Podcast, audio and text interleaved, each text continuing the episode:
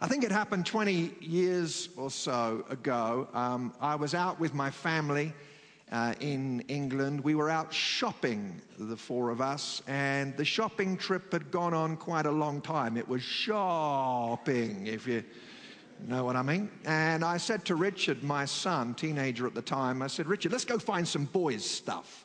Let's go find some men's stuff to check out. And, uh, and uh, he uh, he uh, came along with me, and we were looking at stuff like VCRs. Does anyone remember the ancient technology of the, wasn't, wasn't it horrifying? You had to wind things forward. It was traumatizing. And anyway, we decided to go and look for some men's stuff. And it was then that in the distance we saw a group of brightly clad Hare Krishnas. They were singing and they were dancing.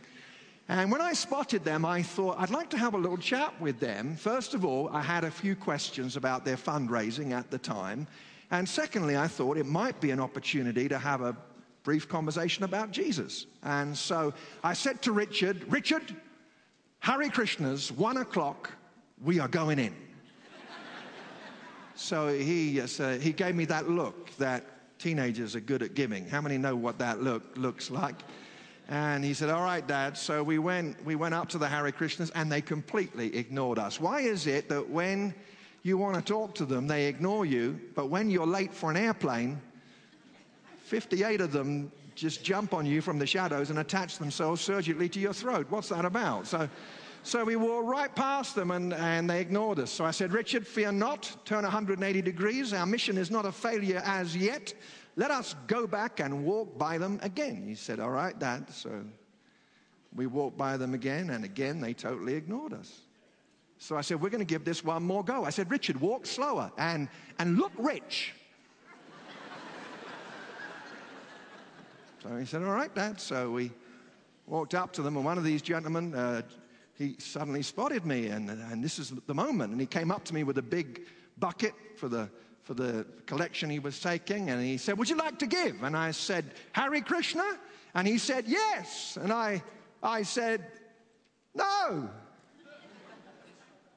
And my brain froze. And I couldn't think of a single sensible thing to say. So I said to Richard, Let's, let's go. And we walked on. And I got about 10 yards this is a crowded main street when suddenly I heard that gentleman's voice behind me Sir, I am a person. You may not agree with me, you may not like me, but I am a person. And you just treated me like a non person, sir, and I don't like that. And as I turned around, Walked back, I realized then was not the moment to reach for my evangelistic booklet. I said, You know what? You're right. I'm very sorry because I'd seen an issue, but not a person. That's why, somewhat provocatively, we've entitled this message, and it's a theme for the weekend Human Trafficking. It's not an issue. The reason we're saying that is because it's way beyond an issue. It is about people. And that's the first point in that outline on the back of your bulletin if you're following along.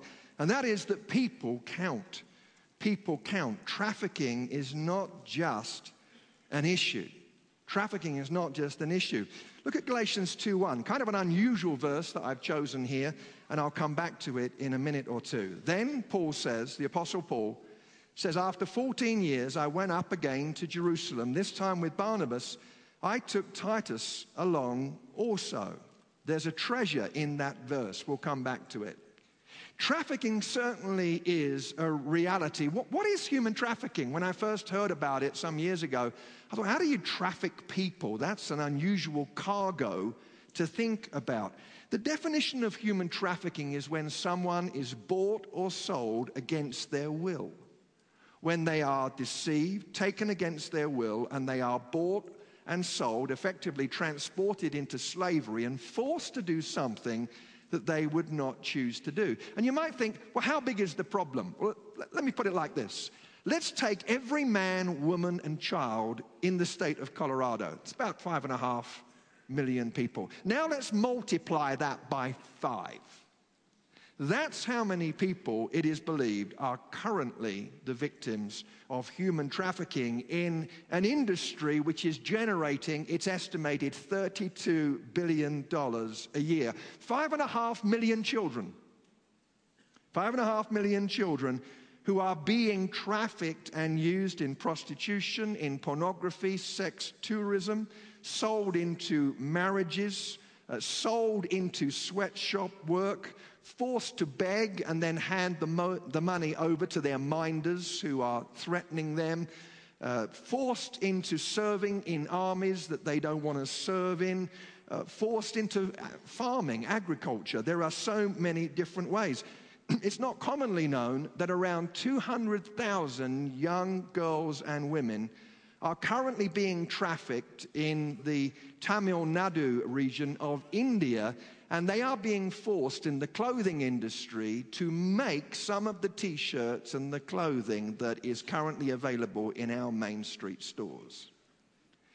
And the problem is not just out there, the problem is right here and not just in the clothing that we buy, because there's the issue of domestic trafficking right here in Fort Collins. There is an issue with people being trafficked. But as I've said, it's more than an issue. More than an issue. You see, this verse about Paul going to Jerusalem and taking Titus, what's that about? Well, he went to Jerusalem to discuss the important topic of whether non Jews, Gentiles, could become Christians. And if they did, would they have to keep all of the Jewish rules and regulations? So here's what Paul did he didn't just go along armed with an argument or a theological case. But he took a man with him, a man called Titus, a Gentile, uncircumcised convert to Christ. He took Titus along with him. You can imagine the strategy. Let's not just talk theories here. Let's not diminish this simply to being an issue. Look into this man's eyes. Hear his story and realize that we're not just debating, debating theological niceties we are talking about a person's life. It's more than an issue. It's about a life like Adrienne. Adrienne was living in a rural city in India, was promised a job in the big city. And prized for her virginity, she discovered when she arrived that she had been lied to, became a captive, was beaten, threatened, and ultimately ended up having to service hundreds of clients. And when word got back to her home area, she was rejected by her family and even her church because they thought she had chosen a life that was immoral. And now she is safe through the work of Project Rescue. People count. Trafficking is not just an issue. And then, secondly, there's faith that counts. Faith that counts. Love in action. Paul, again, writing to the Galatians, says this The only thing that counts is faith expressing itself through love. You know, this word love is kind of confusing, isn't it? We use it in so many different ways, and so the meaning gets blurred. I, I love my children, and I love my grandsons, and I love rich extravagant sunsets, and I love traditional roast beef uh, Sunday lunches, British Sunday lunch with roast beef and Yorkshire pudding and roast potatoes roasted in goose fat. And I love the emergency room that I have to visit when I've eaten that stuff. And I love drive throughs, even though I never get what I order. And I love Kay, my wife. You see, the word love gets diminished because we use it in so many different contexts. Does anyone remember that movie hundreds of years ago now, Love Story? Anyone remember Love Story? Oh, yeah. Love is never having to say you're sorry. I don't think so. By the way, just as, aside, as an aside, when I went to see that movie, I was the only man in the theater crying at the end. What does love mean? Well, God defines love and faith in terms of action expressed, where we don't just say, love ya, but where we put that love into practical action. And that love has changed the life of Hema. Hema was forced to serve in a brothel overseen by a thug called Sir. She has a five year old son, Solomon, who was forced to take shelter beneath her bed while his mother endured countless episodes of horror just inches away.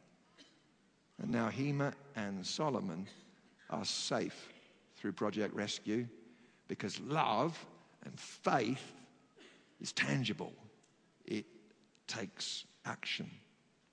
Thirdly, we count. We count. We can bring freedom in Jesus' name. We count, we can bring freedom in Jesus' name. Galatians 5 says, It is for freedom that Christ has set us free. You might think when you read that verse that, that this is simply talking about spiritual freedom. And of course, it is talking about the freedom from sin that Jesus wants to bring, freedom from our, our shame and our guilt. But if you understand the whole Bible, you'll realize that God is not simply interested in spiritual freedom, but holistic freedom. That's what the book of Exodus is all about. Exodus is the pivotal event in the Old Testament where God doesn't just say to an enslaved people, Don't worry, you know, it's going to be okay in the hereafter. Pray, pray a bit more. But rather, God physically delivers his people from the yoke of oppression.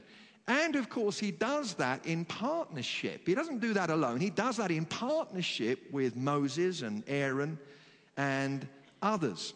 A little later in our service, we're going to sing a song that declares this truth you alone can rescue. But let's not allow that truth to somehow nudge us to abdicate from our responsibility to partner with God. God gets his will done through people. Recently, children in Project Rescue decided they wanted to send a, a message to us. Words of encouragement expressed not through words, but rather a gesture. And they put their thumbprints uh, on, a, on, on cards a thumbprint, a fingerprint is a unique statement of identification. And uh, later on in the service, you're going to see video footage of them doing that. And also, uh, our YouCount team putting their thumbprints um, on a map of the world. And, and we're going to respond to that. It's going to be a very important part of our service. You'll notice the, the black card along the sides of the auditorium. There's a, there's a, a panel in the south.